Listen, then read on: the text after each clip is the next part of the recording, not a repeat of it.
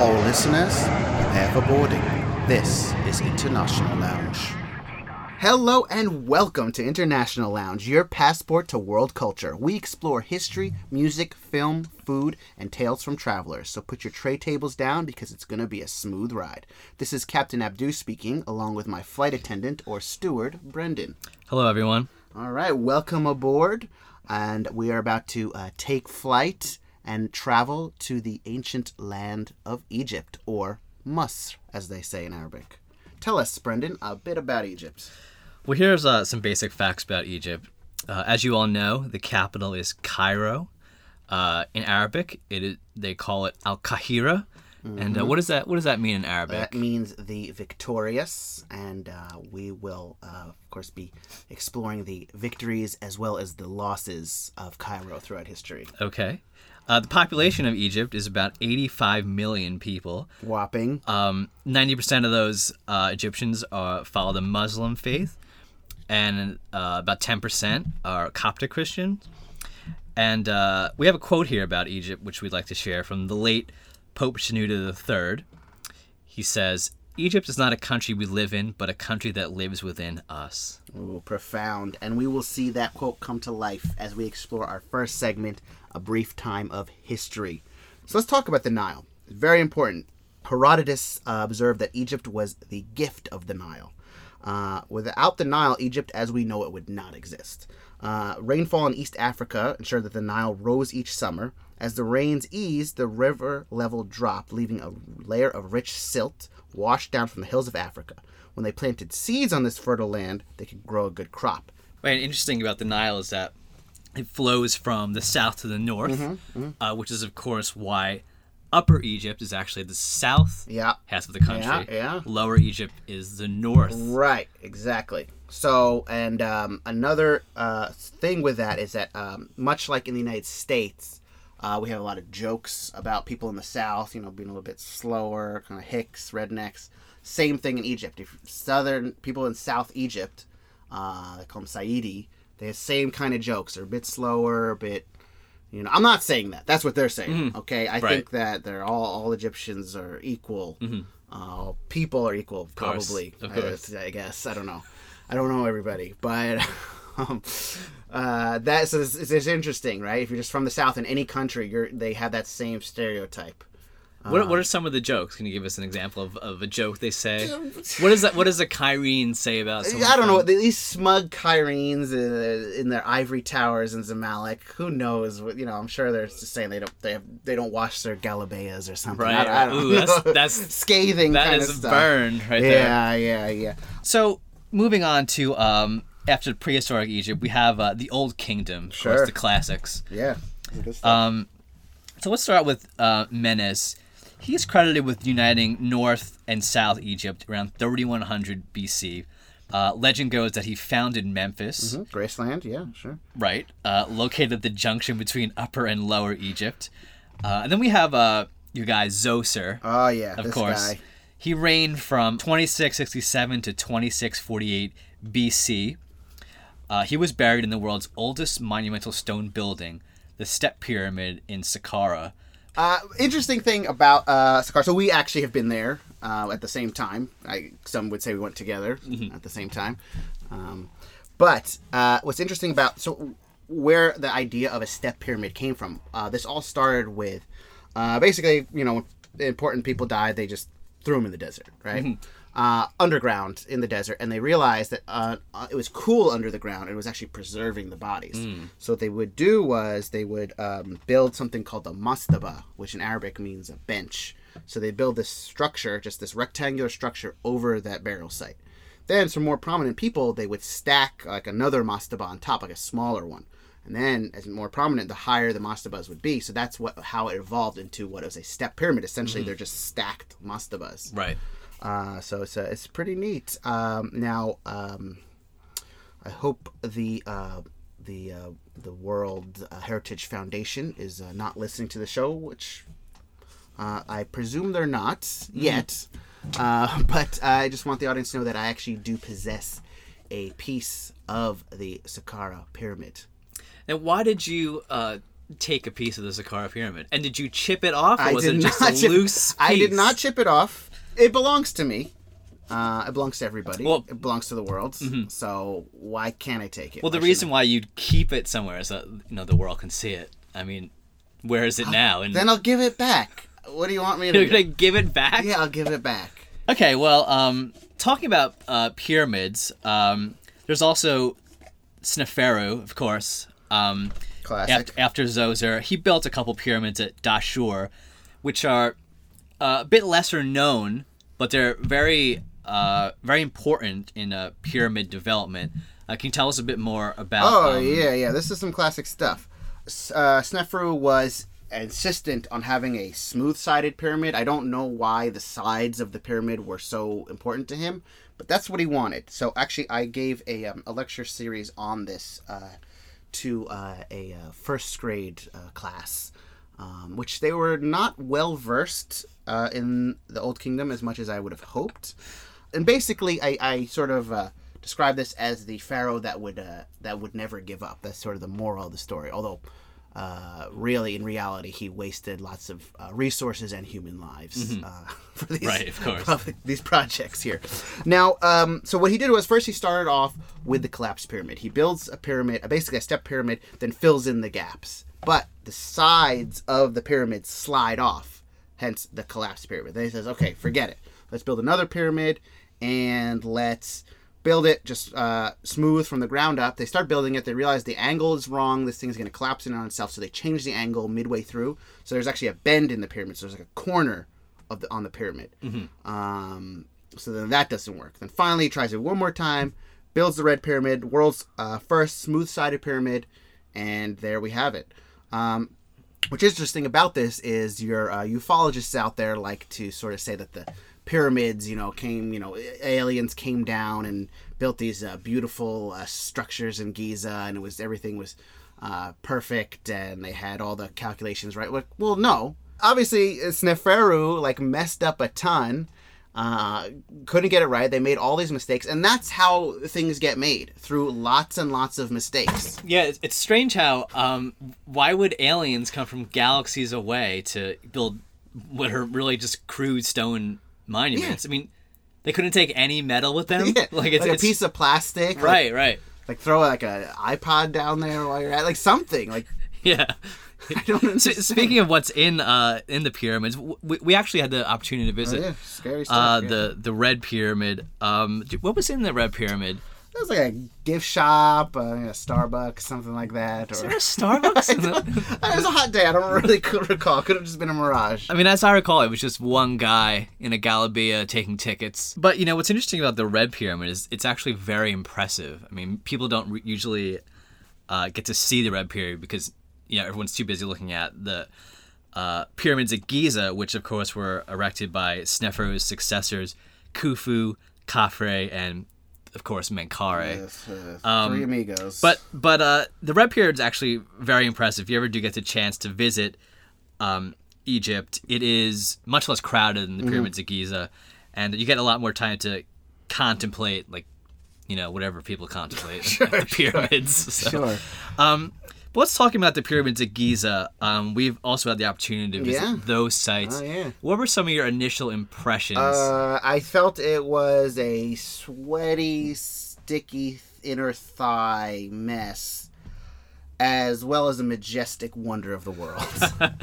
Yeah, I would I would tend to agree with you. I mean, something that people don't see when they see pictures of the pyramids of Giza is uh, it looks like it's in the middle of a desert, but in reality, it's actually right next to a bunch of giant slums. Mm-hmm. Uh, it's about like what is like a thousand yards away, so Yes. it's very close. Um, but the pyramids are majestic. Yeah. they really are. But it's- S- same as the Sphinx.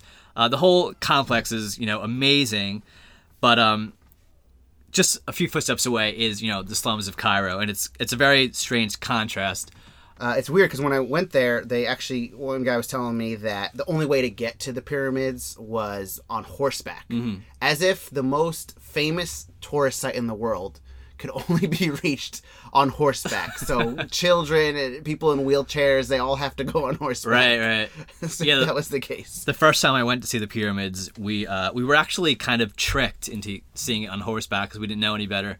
And uh, one of our guides, this Egyptian man, told us that the pyramids were a million years old, and he just kind of kept saying, you know, fake facts like that, which we didn't really mind. It was kind of funny. It was a little off. but but uh but yeah i mean uh if, if you do take you know if you do go to the pyramids um you know you can always go right through the front gate um there's a kfc right on, right in front so you know it's you know it's legit Perfect. so All right, that sounds like a good itinerary for the day. Um, so let's talk about the New Kingdom. All right. So uh, basically, we got these pyramids up in Giza. Everyone like grave robbers go in there, break into the place. It's not uh, such a great uh, location, so they actually move everything down to uh, the south or Upper Egypt. So Thebes was the capital of the New Kingdom. Uh, Tutmosis the first built the first tomb in the Valley of the Kings. Now the tombs went underground instead of being these structures above ground as a better way to evade grave robbers. and the valley of the kings are of course in Luxor. That is uh, where basically where Thebes, the modern day Thebes, is in Luxor. Um, now, his daughter Hatshepsut built the great mortuary temple of Der el Bahri.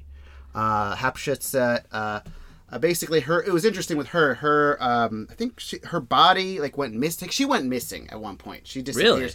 and they actually didn't know where her body was, and it was like this great mystery. Like, where's the body of Hatshepsut? Do you know where it was for like decades? no in the basement of the Cairo Museum. wow that's it seems like something that would happen. That's something that the- would happen. yeah that really would. It had been there the whole Wow. time. This was the great discovery.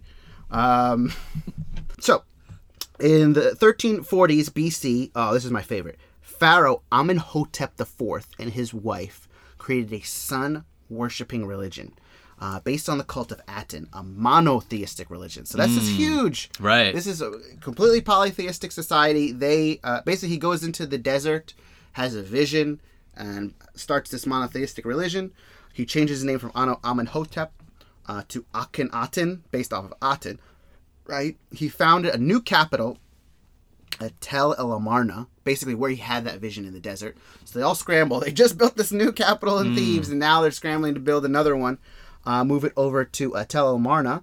And basically, people were not pleased. And he, I think he would be a, at the time. He's a crazy guy. Like, Oh, what yeah, sort of madness is this? yeah Um, you know it's weird because like you know i feel like a lot of um these religions are sun worshiping Mm-hmm. then you have the monotheism he's kind of taken you know one from column a one from column b um you know in, in a way it's innovative but in some ways it's like the same thing yeah, it's just like wh- whatever. The Yeah. sun, okay, fine. just like whichever one, we're just gonna do that. Yeah. Okay, they're all kind of the same. do we know his vision too what was what was the vision he saw Uh, I think maybe the sun rays, you know, you know, sm- I, the sun smiled at him. He had like sunglasses. I, I don't know. the sun had sunglasses. I think so.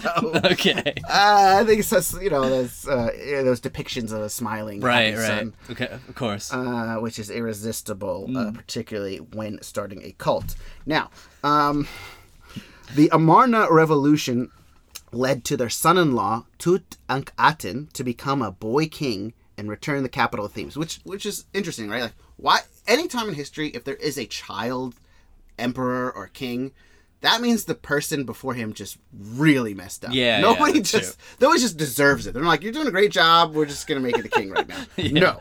So this guy Tutankhaten becomes the king, and well, he later changed his name to the better known Tutankhamun or King Tut. course, That's of where it comes from. So actually, t- he, he wanted to not have the Aten part in his name, right? So he, he wanted to go back to the old religion, right, which included Amun Ra. So he's Mm-hmm. Tutankhamun. oh that's that's very interesting Yeah, that's pretty cool. But I've heard that yeah, he's a very, uh, you know, everyone knows about him because of his tomb, yeah. um, which is, you know, very famous discovery. But he was actually a very insignificant Yeah. pharaoh. Like people, nobody The- cares and, about him. and the reason that the reason his tomb was so well preserved because he was so insignificant that no grave robbers didn't think to rob that tomb, right? So then Right. it, it was actually preserved. So then when you know, uh, in like the 1900s or whatever, they're when they're going in there and exploring uh, the Valley of the Kings. This is completely preserved, and then all the treasures and all the gold is still in there. Right. So that's it. All he had to do was nothing, and now he's the most famous pharaoh of all time. to be fair, uh, it, I, I, many scholars believe that Tutankhamun did suffer from a lot of maladies, which is why he died so young. So he didn't have he didn't have a lot of a time to you know get his groove on, as they say. sure. Um, so we can't be too hard on the boy prince. Now, when we're talking about real deal pharaohs, not your little boys, Mm-hmm. okay, we're talking about Ramses the Second. Oh, yeah, okay, yeah. circa 1279 to 13 BC. Mm-hmm. Okay, what he did was actually when pharaohs would have their names like written in stone, he'd like basically like wipe those out and carve his name into the stone. So his name's all over the place. Right, right. Uh, he's got massive um, statues in Abu Simbel, Mm-hmm. most famously. Uh, so he's the guy. Um, so let's flash forward more into this new kingdom. Okay, big things are happening. Persian invasion of 525 BC began a new era of rule by foreigners that basically lasted until Nasser overthrew Egypt's monarchy in 1952. So it's like this is the beginning of these uh, these uh, foreign invaders coming into Egypt. Basically, they founded a new city near Memphis, where the old capital was, called Babylon in Egypt. This is actually today's Old Cairo. So this is where the origins of Cairo go back this far. Okay, and uh, Egypt remained under Persian control until 332 BC, when their entire empire succumbed to Alexander the Great. Of course, there he is again. Coming back. So, Alexander the Great, I mean, what did he do in Egypt? His army arrived on the Nile in 331 BC. Of course, he is the namesake of Alexandria. Oh Uh, yeah. And we all know what's in Alexandria. Alexandria is a pretty famous place. I mean, no one talks about it now, right. but they had a couple of good things there. They had uh, the Library of Alexandria. Sure, sure. And I know you think libraries are boring. I me too. But uh, this, I guess, was a good one. Um, they also had the famous lighthouse, Sure. which of course was one of the original wonders of the world. Mm-hmm. Um, no longer, no longer there today. Yeah, I made that mistake. Yeah, I was when we were in Alexandria. I was curious to see it, and to my dismay, it actually had crumbled. you're, you're only a thousand years late Sure. to see this. Just missed it. But there is a new library there. It's uh, Yeah. it's high tech. Great. It's got computers, Mm-hmm. and you know someone must be doing something there. Would you say that actually it's better than the original library then? Um, better. I wouldn't use the word better. Well, it is. It has computers. Well, I mean, you know, supposedly there was a lot of wealth of human knowledge at the, the original Library of Alexandria. So, um, Mm-hmm. Let's go back to Alexander. Right. what So does he say Alexander, um, so during his brief stay, he was crowned pharaoh in Memphis. I mean, you'd expect nothing less. Of course. So I had a, a friend in Egypt. He was actually an Egyptology major, and he told me that the body of Alexandria is known. They actually know where it is, and he said it's it has in modern times is now kept hidden uh, in a basement in Los Angeles. Oh, that sounds not true at all. that sounds like there is no percentage of truth in that at all. Although you know, um, there have been some mummies which have been unknowingly transported to the New World. Whoa. Um, there was actually a mummy in a museum in Buffalo, and they all thought it was fake. yeah, yeah. but it actually turned out to be a real mummy. And uh, the U.S. authorities were nice enough to ship the body back, and that that mummy, who was a king, Yeah. actually he got a royal burial, which meant that his body was floated down the Nile to the Valley of the Kings. Wow. Yeah, it'd be cool if they kind of almost had him just maybe float off of uh, Niagara Falls or something. That would have been interesting. That wouldn't really accomplish anything. Sure, it would be a sight to see, nonetheless. of course. Sure, sure. Um, well, as we know, Alexander he dies in 323, and uh, his general Ptolemy became ruler of Egypt, established the Ptolemaic dynasty, which of course, um, the most famous leader of the of the Ptolemies was your girl, Cleopatra. beautiful, beautiful lady. In 54 BC, uh, Julius Caesar yeah? he took Alexandria by force, only to be seduced by Cleopatra, who bore a son by him named Caesarion. After Caesar's death, she formed a similar alliance with Mark Antony. Uh, their joint fleets suffered disaster against Octavian at the Battle of Actium, Classic. and both Mark Antony and Cleopatra committed suicide. And of course, the way Cleopatra committed suicide is very famous. Why don't you, why don't you tell snake, us about that? The snake, the asp. Mm-hmm. Right? She had a snake bite her in the neck, poisonous snake, Yep. dead. Then Octavian, you remember him, uh, had Caesarion murdered and reduced Egypt to the status of a province of the Roman Empire in 30 BC. That's how it begins. Yep. That's that's it. So up until this point, uh, you know, Egypt was this powerful empire, and now it's just it's under Rome. Um, okay, so let's let's move forward. Okay, let's talk about Christian Egypt. Okay, Christianity arrived in Egypt in uh, 45 A.D. Uh, when Saint Mark converted an Alexandrian cobbler, Ananias, uh, to Christianity. Persecutions began in 202, uh, reaching their height under Emperor Diocletian, that's 284 to 305, when thousands, about 144,000 of Coptic Christians were massacred. Wow. This is known as the era of the martyrs. Emperor Constantine converted to Christianity, and in 324 he made Christianity the imperial religion. The Copts insisted on the oneness of Father and Son. And in 451, at the Council of Chalcedon, the Copts split with the rest of Christianity, and their patriarch was excommunicated. Hence, Oh. why they have their own pope. Right, right. So that's right. how it all started, okay?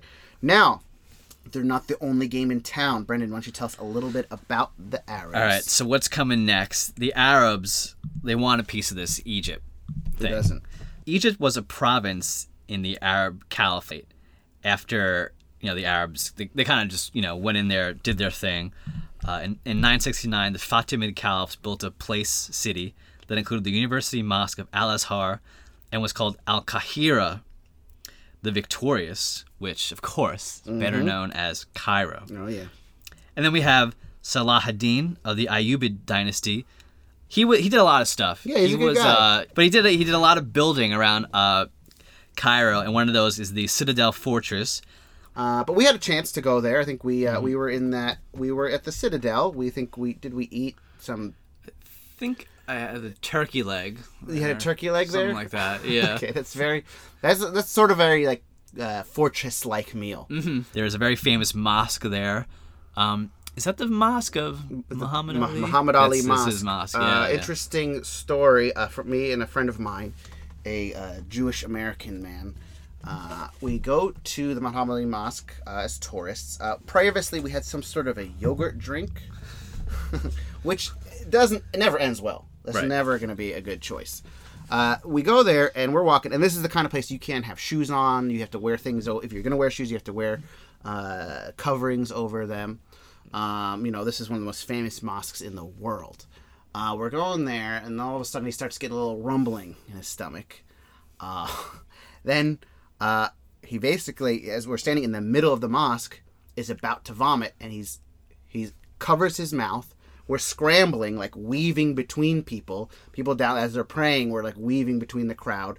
Uh, finally, as with like within seconds, a foot outside of the floor of the mosque, he vomits. Wow. Had that been a few seconds earlier, I mean that would have been uh, quite a demonstration. What What do you think would have happened if uh, if you were to I guess if you if you vomited a mosque, do you do you defile it? What what kind of it's not advised for tourists to do such a thing.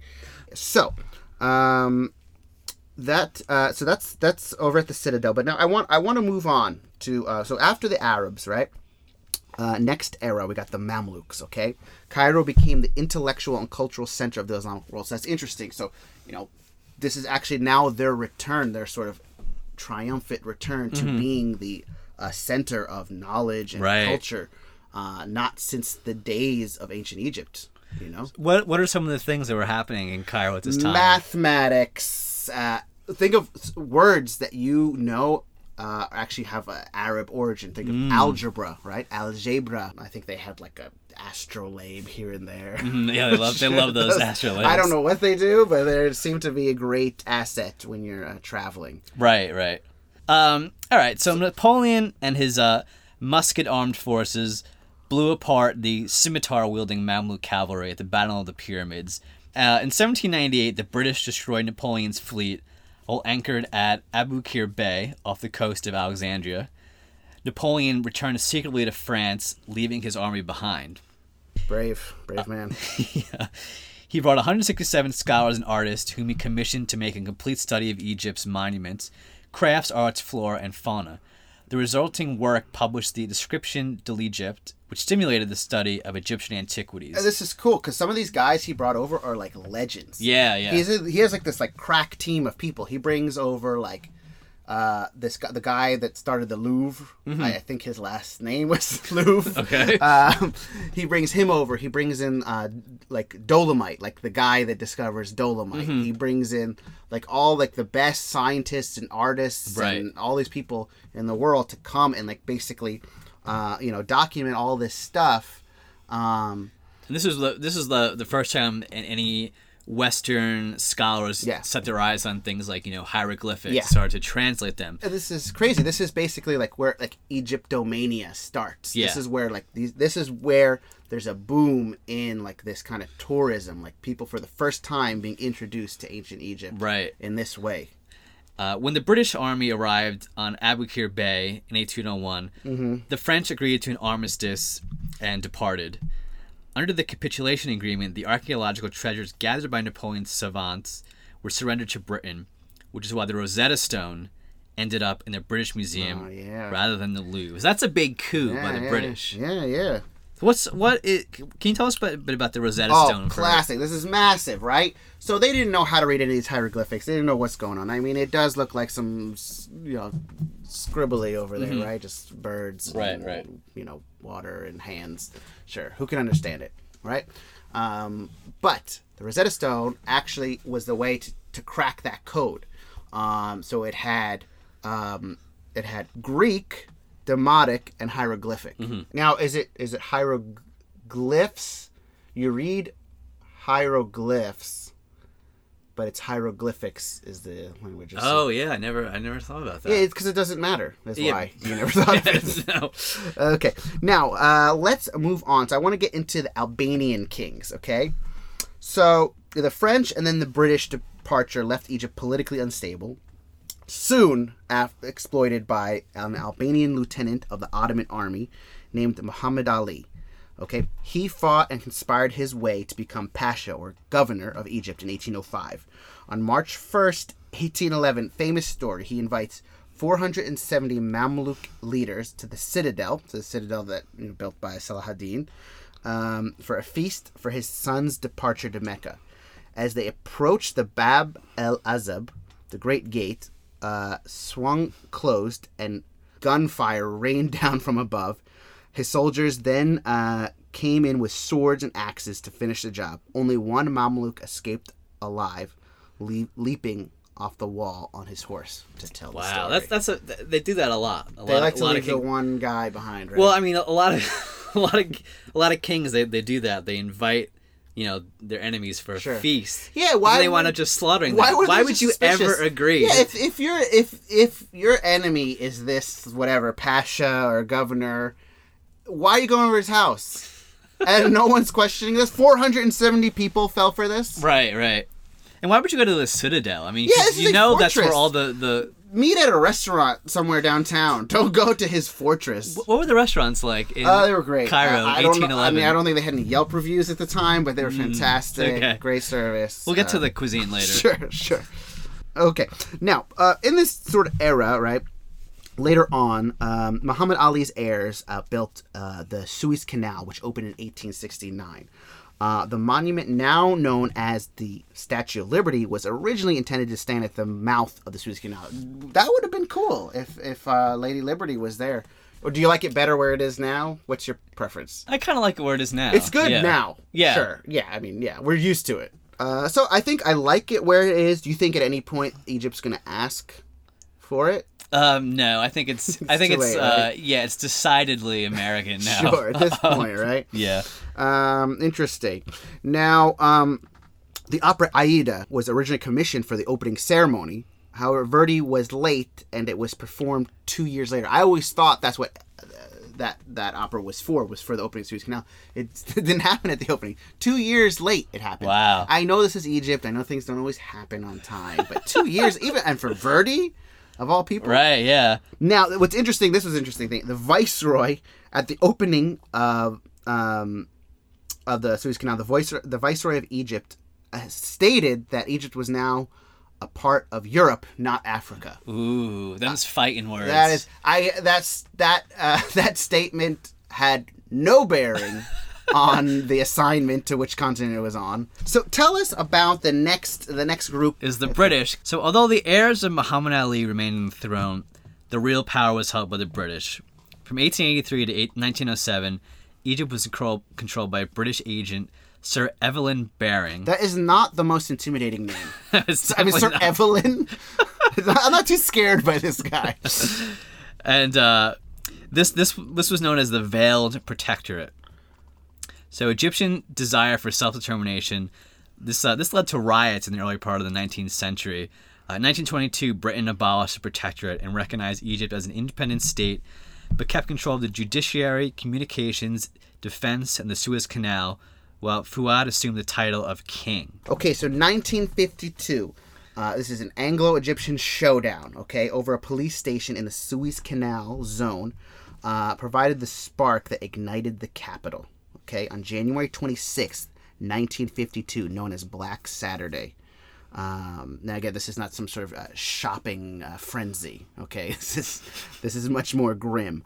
Uh, foreign-owned shops and businesses were torched by mobs. However, uh, Black Friday is, is in the United States is not that much different from this event. Okay, um, now a faction within the Egyptian o- officer corps, uh, known as the Free Officers, staged a bloodless coup. So on uh, on July uh, 26, 1952, King Farouk, uh, descendant of the Albanian Muhammad Ali, Callback. yeah, uh, departed from Alexandria harbor on the royal yacht, leaving Egypt to be ruled by Egyptians for the first time since the pharaohs. Very Wow. exciting. Uh, I, this this sort of uh, punish this banishment on the royal yacht, uh, not so bad. I mean, Yeah, really. is that? Like, wait, where was he going? Where did he actually wind up going? I'm sure he just cruised around the Mediterranean Yeah. for a few months. Right. You know, I don't know. but I mean, what is that? Yeah. Why did they let him go on a royal yacht? Why didn't they just like put him on the back of a donkey and like into the desert or something? That's true, yeah. um, but uh, it's cool though that this is actually the first time they're ruled by the Egyptians. This is the pharaohs. This is amazing. Yeah, Really, I guess since like I guess since Alexander the Great, you know, prior to that it was Egyptians. Then you have all these foreign invaders. You have the Mm-hmm. Greeks. You have the. Persians. You have the Arabs. You have the Ottomans. Mm-hmm. The, the Ottomans. You have the French. You have the Brit. And now it's back to Egypt. Back to the basics. Right. Okay. That's right.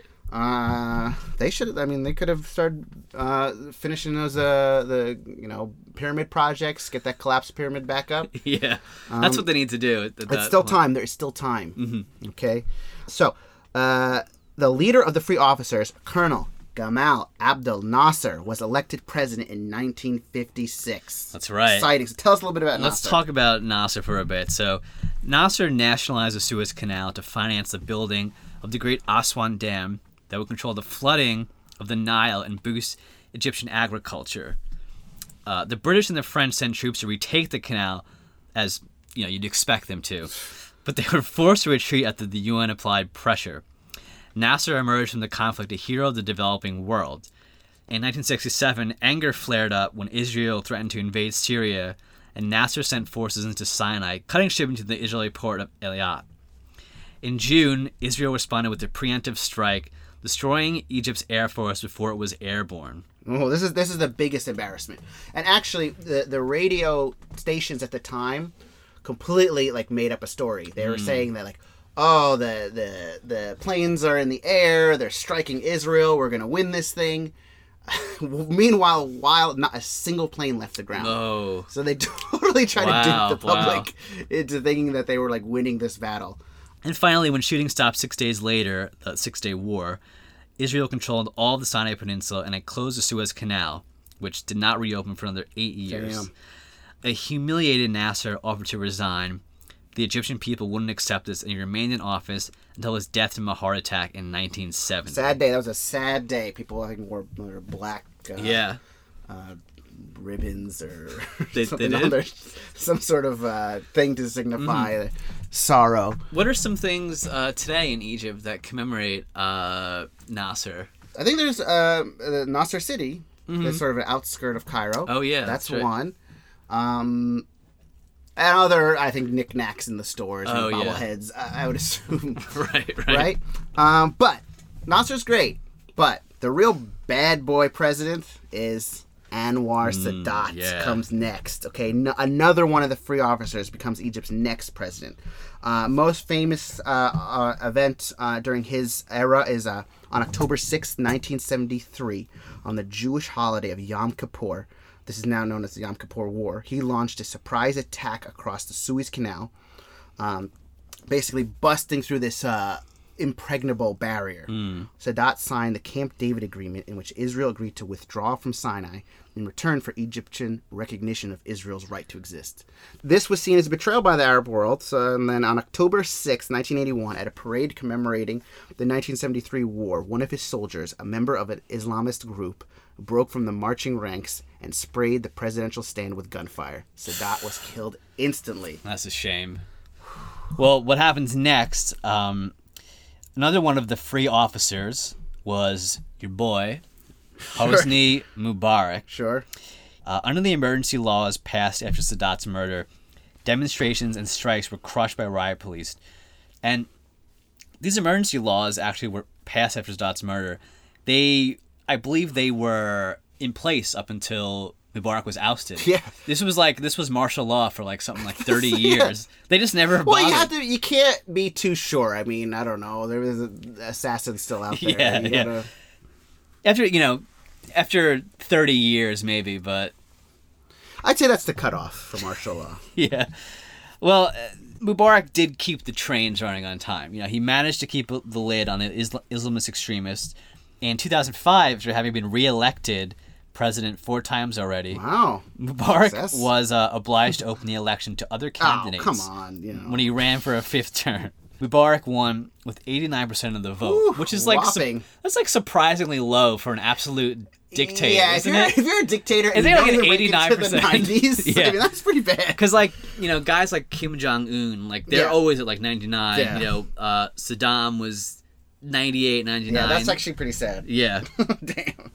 So what in you know what happens to Mubarak next? Uh, I think that's fine. He just kind of does his thing and everything ends. the story's over. I think so.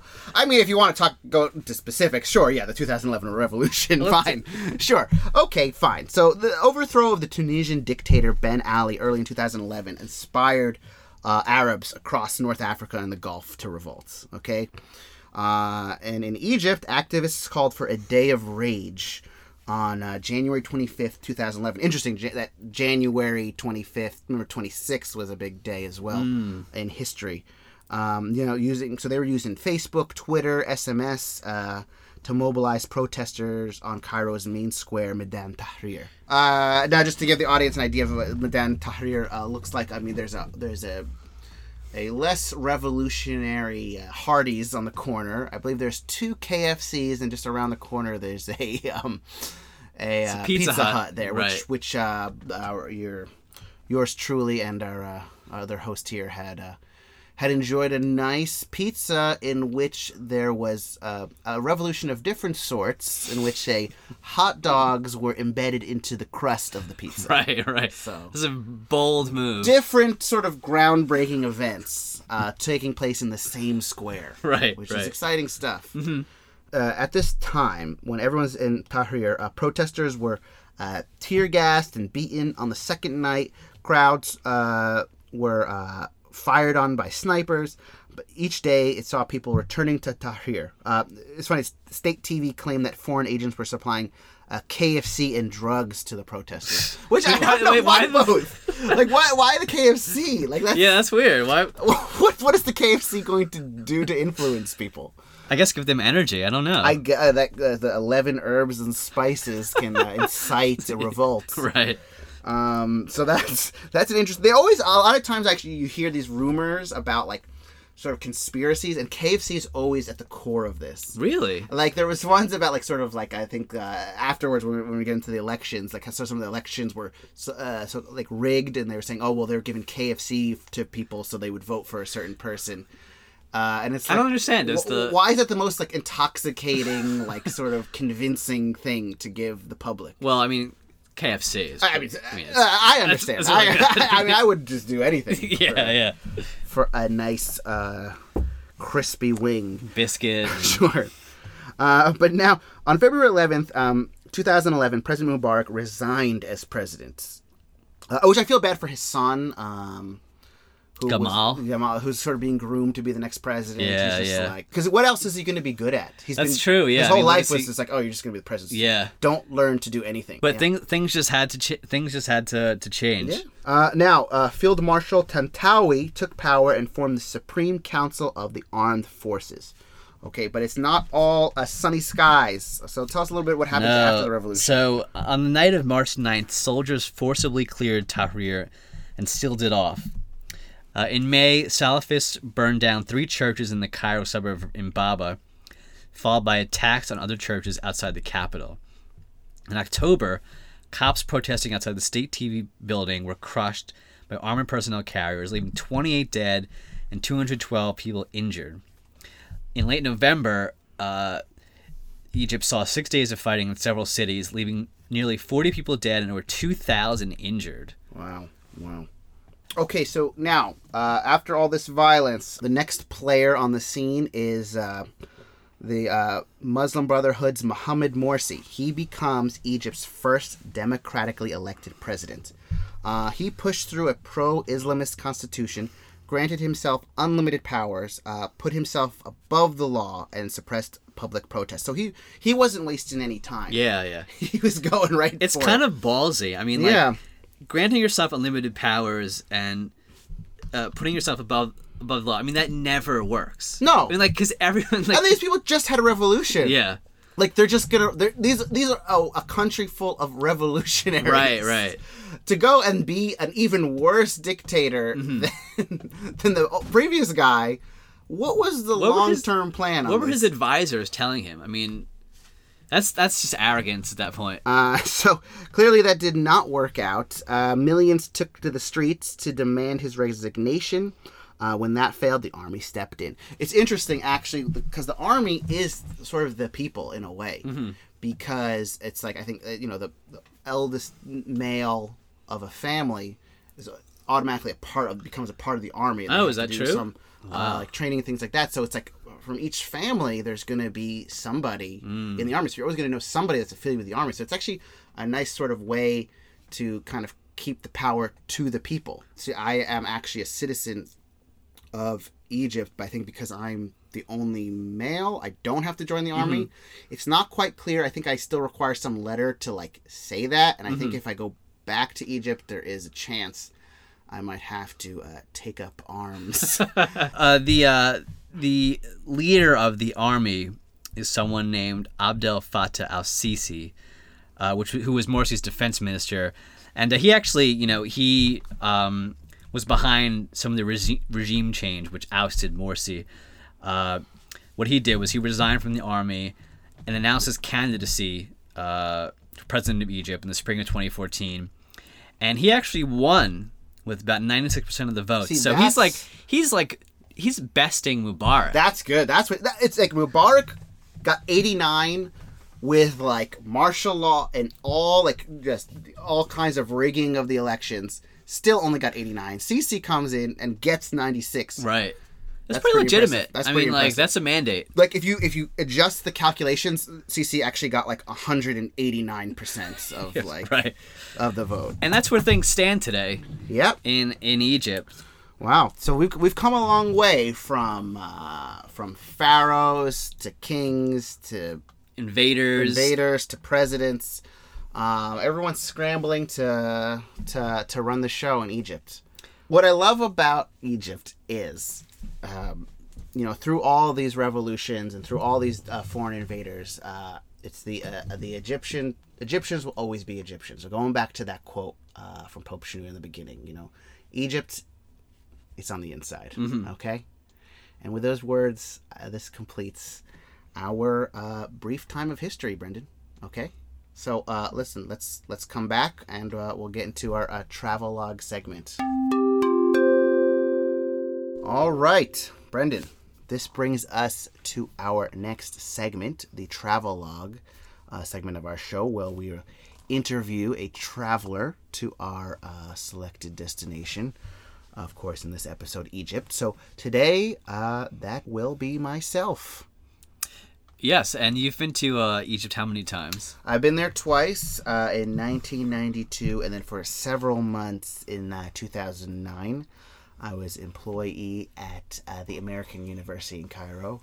Uh, of course, by chance, I had just uh, showed up and I got a job. Um, what were you teaching in uh, at the university? Uh, I was a TA for a um, a uh, biotechnology class in which the students, um, interestingly enough, uh, knew more than me. uh, it's sort of an interesting take on education to have the students actually teach uh, the teacher. yeah, I'm sure that's what they were going for when they hired you.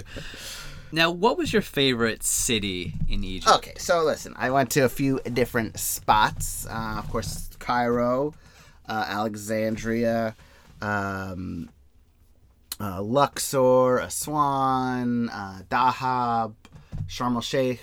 Uh, they're all great, but listen, the, the the the beating heart of Egypt is in Cairo. That's hands down. It has everything. It's it's got the history. It's got the the people. You get to see um, people from all over Egypt there. People from all over the world there.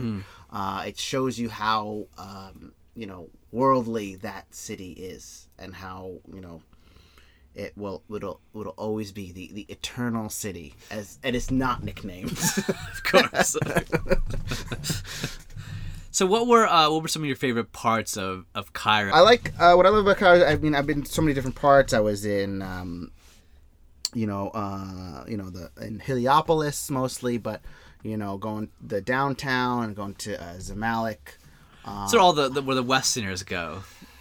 I wanted to actually get the unique experience of what uh, Westerners did. What do rich Egyptians do? what rich Egyptians and Westerners do, uh, and how to uh, live the typical Cairene lifestyle, but in a more air-conditioned environment. right, Sure. right. Or a more um, uh, strawberry milkshake and French fried environment. Right. So Those are very popular dishes. Get in, into uh, the nitty gritty. staple staple diet items. Sure, sure, sure.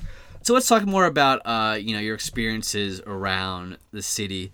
Um, give us a sense of the food you ate there. What was you know what was something different you ate? What was something that was a bit strange Okay. that you okay. ate?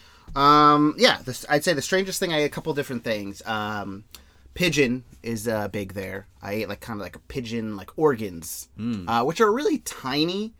And you know they say these sort of things are a delicacy, but like how much of a can you appreciate like a, a pigeon heart that's like the size of an M and m Right, right. Uh, So that was one thing. Also, uh, cow brain Oh, is wow. another uh, uh, is another uh, dish uh, served there. Uh, it's kind of hard to tell what it. I mean, the, a, a pigeon heart, I guess I can figure out. Uh, a cow brain, I, I didn't even know cows had brains. To be honest, right? So, Yeah. uh, but uh, yeah, that one was a surprise. Um, I was glad I did it. Uh, I, you know, I think when you go to any foreign country, uh, I'd say go for the weirdest thing because you're not going to get that chance again. Um, I mean, don't get like you know get some like you know tapeworm or anything. That's I mean, yeah, sure, that's exotic, but is it worth it? How about you? What what was for you? What was the strangest thing that you ate? We got some kebabs in Cairo, Mm. and which they tasted good, but they were actually camel. They made a camel. Oh my god. which uh, I never had before. Yeah. Um, can you tell us of any scary moments you had, or something, or any anything that made you a little uneasy uh, during your Sure, travels? Sure, sure. Uh, I would say uh, a scary moment was uh, me and uh, again my uh, co-traveler. Uh, we went to a it was like a hookah bar um, that we saw in one of the guides. Uh, we go in there and they start like um, giving us like all this like uh, extra stuff that we didn't order. It was getting kind of weird. There was like this one like belly dancer in there who you know I you know I you know kind of went up on the stage just for a moment just to. Wait, you went up on the stage? just to dance for just a moment, you know, just kind of show them Okay. stuff, you know. Uh, and uh, she was sort of dressed in a very gaudy sort of way, uh, and then the bill came, and it was sort of like uh, astronomically high. Uh, the uh, the guy, the owner of the place, he looked kind of like I don't know in Indiana Jones, you know, sort of that sort of sleazy kind of uh, character in there. He was like a local Right. kind of uh, guy. He kind of looked almost identical to that. Uh, I mean, he wasn't wearing a fez or anything. That would be ridiculous. But um, uh, sort of that kind of a heavy set man. Um, and he gives us this bill, and we're like, "There's no way we're paying. We got like Yeah. Two waters, and like you know, we barely got anything." And he was like, "Gives us this crazy bill, and like this is a total scam. This is crazy." So we pay for what's appropriate, Uh-huh. and we quickly get out of there. And then he begins. In this place, the entrance to this was sort of in an alleyway, Uh-huh. which is already you know this is not the Yeah. most reputable place. And he actually starts chasing after us, Wow. yelling at us. Um, because we didn't pay the full bill, but we couldn't. It was really out, Yeah, of, yeah. out of proportion to what we got. Uh, so we're running out of there. We, we, we run away. Uh, turns out that place, actually, we didn't know at the time was a brothel. Oh, Yeah. wow. Yeah, yeah. Why did you walk in in the first place? Uh, just what the guide uh, told told me to do. I just You got that. quite the adventurous sure, traveler. Sure, sure. Well, at this point, we'd like to uh, get into our uh, the four Fs Oh yeah, of cultural survival, which are uh, film, fiction, food, and funk. right. This will guide you through the the culture of Right. Egypt. So, why don't you tell us a bit about uh, some of the the essential films that have come out of Egypt? I'd love to. I'd love to. So if we're, if we're talking about film Egypt, you can't not talk about Yusuf Shaheen. Okay, he's a director, uh, one of the most famous directors. Um, he was active in the Egyptian film industry from about 1950 to until already up until his death in 2008. He was a winner of the Cannes uh, 50th Anniversary Award for Lifetime Achievement. Uh, he was uh, credited with launching the career of actor Omar Sharif. Um, one of his biggest films, this one I actually watched, uh, was Alexandria Why from 1979. Uh, so sort of the, the description given on uh, on the film is so amid the poverty, death, and suffering caused by World War II, 18-year-old Yehia retreats into a private world of fantasy and longing. Obsessed with Hollywood, he dreams of one day studying filmmaking in America. Uh, but after falling in love and discovering the lies of European occupation, Yehia profoundly reevaluates his identity and allegiances. So interesting Oh, film. good. Uh, it was weird the way they sort of showed the U.S. Uh, in this movie because it was just played by uh, Egyptians, uh, and they just gave him like a blonde wig to sort of show what Yeah. uh, America was like. Um, uh, interesting film. It is interesting because this was sort of the time where this is World War II. You've got the British, you've got Rommel and the Germans. Um, and there's sort of uh, you know uh, these sort of uh, foreign powers making their way into Egypt and sort of uh, that backdrop amidst uh, this longing to uh, travel and these these dreams uh, to uh, to make it big in the U.S. I thought it was a it was a good good movie. Well, um, let's talk about another film, Yeah. uh, which you may have heard of, called The Yacoubian Building. Uh, this is an, an eye-catching construction. Uh, the Yacoubian Building in Cairo is long regarded as the last word in comfort and elegance.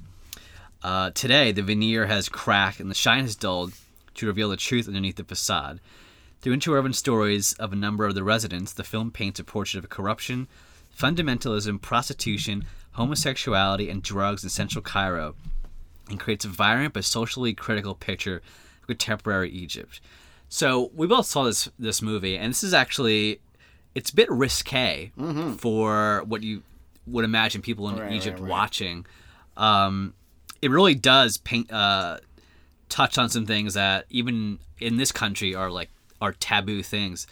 Um, one of the things in there, homosexuality is something that you know is almost never uh, discussed in Egypt, and it's actually very interesting. Uh, we when I went to see this movie in uh, this hotel, and when it came time, there's one scene in the movie where uh, one of the, the uh, homosexual characters is uh, killed, and while he was being killed, the uh, the audience was actually laughing. Whoa, what? It, it, it was like a funny thing. So it was, you know, um, I mean, did he like slip on a banana peel or something? Or no, like, it was it was uh, it was it was you know uh, quite a gruesome murder. But Okay. yeah, there was, there was laughter throughout the, throughout the, the theater, which uh, I found to be very interesting because it's you know not something you probably would have would see overall, the film was uh, really interesting, and um, it really does make help you sort of see you know, what's going on in Egypt in you know in a not boring way. All right. Now, uh, I want to move on to fiction. So, the big dog in fiction is Naguib Mahfouz. Well, tell us a little bit about him. Naguib Mahfouz. So, uh, he published 34 novels, over 350 short stories, dozens of movie scripts, and five plays over his 70 year career. In 1988, he was awarded the Nobel Prize for Literature. Ooh, that's big. that's really This is a world famous guy, Yeah. not just in Egypt. His most famous uh, work was the Cairo Trilogy, which is uh, the story of a Muslim family in Cairo during Britain's occupation of Egypt in the early decades of the 20th century. Right now, I actually I uh, listened to this on audiobook. Uh, again, for the audience, I have uh, difficulty reading. Uh, so in in this, you know, but uh, you know, I sorry, I got a chance to just listen to the the audiobook, uh, and uh, so you know, it's interesting. It goes through kind of the different rev- it, it's amidst the different revolutions uh, in Egypt up until the the the bloodless coup. Uh, it follows his family through the generations, uh, and it gives you real insight into um, you know to family uh, dynamics and a lot of um, you know deaths and alcoholism and other things that were taboo at the time to talk about. So this is really groundbreaking stuff. Um, let's move on to food. Yep. Um, So, what's your pick? What's your what's your hot spot for food in Cairo? So there's a place in downtown called Abu Tariq, and they specialize Classic. in the Egyptian national dish, I believe it is, called kushari. Mm-hmm. Kushari is made of rice, uh, macaroni, lentils, um, maybe some other pasta mixed together, and it's topped with a tomato vinegar sauce. And they throw on some chickpeas and crispy fried onions, and it is really amazing. And like you can't find it anywhere, like Yeah. in this country. Like Yeah. no one sells I'm surprised it. It's there's weird. no like food carts Yeah. or anything that do this sort of thing. Uh, so definitely a unique dish. And Abu Tariq are the uh, the kings of kushari. Uh, certainly. Uh, now, Brendan, our last segment of the four Fs is funk, the music of a nation. Okay. Now, if you're talking about music in Egypt, you got to start off with Abdul Halim Hafez, the son of the revolution. Classic song Sawa, Ahwak, Khosara. Like Sawa uh, is one of my favorites. The first time I actually heard it was in the Cairo airport as I was as I was leaving Egypt. Beautiful song. Um, I okay, audience. I'm gonna be honest. I, I maybe I teared up a little bit at the airport hearing that song for the first time as I was saying goodbye. Uh, another uh, big song of his is Khosara. Actually, will sound familiar to American audiences because it's famously sampled by uh, uh, Sir Jay Z uh, in the song "Big Pimping." oh In wow, fact, that's, that's, that's actually a sample. It's an Abdul Halim Hafez sample, now immortalized in Jay Z uh, and his glorification of uh, exploiting women. Oh, okay. What was the original song about? Uh, same thing. Okay. I think it was. I think Khosara. I think translates roughly into big pimping or large pimping. Or okay, large grand, pimping. grand pimping. Okay. Pimping Kabir or something like that. I would imagine that uh, Jay Z would not have deviated too much from the uh, intended themes of the song. Now, um, next up we got Om Kalsum, uh, the you know uh, sort of the Aretha Franklin of Egypt, uh, Amr Diab, the Ricky Martin of Egypt, and Hakim, the king of Shabi. Shabi is kind of more of like a street music. It's, it's, it's more fun. It's the, the, the little faster tempo. Uh, versus like Amr Diab, kind of more of the ballads. I actually got to see Amr Diab live in concert uh, in Atlantic City. Oh wow. Uh, that was a good time. Uh, you know, just kind of uh, just cheering, just like a maniac in the audience. Uh, but I want to close uh, today's uh, episode as we are about to land at Cairo International Airport um, with uh, one of my favorites, a classic. Uh, you heard a lot of parties, a lot of weddings. That's going to be Allah Lake Yasidi by Ihab Tawfiq.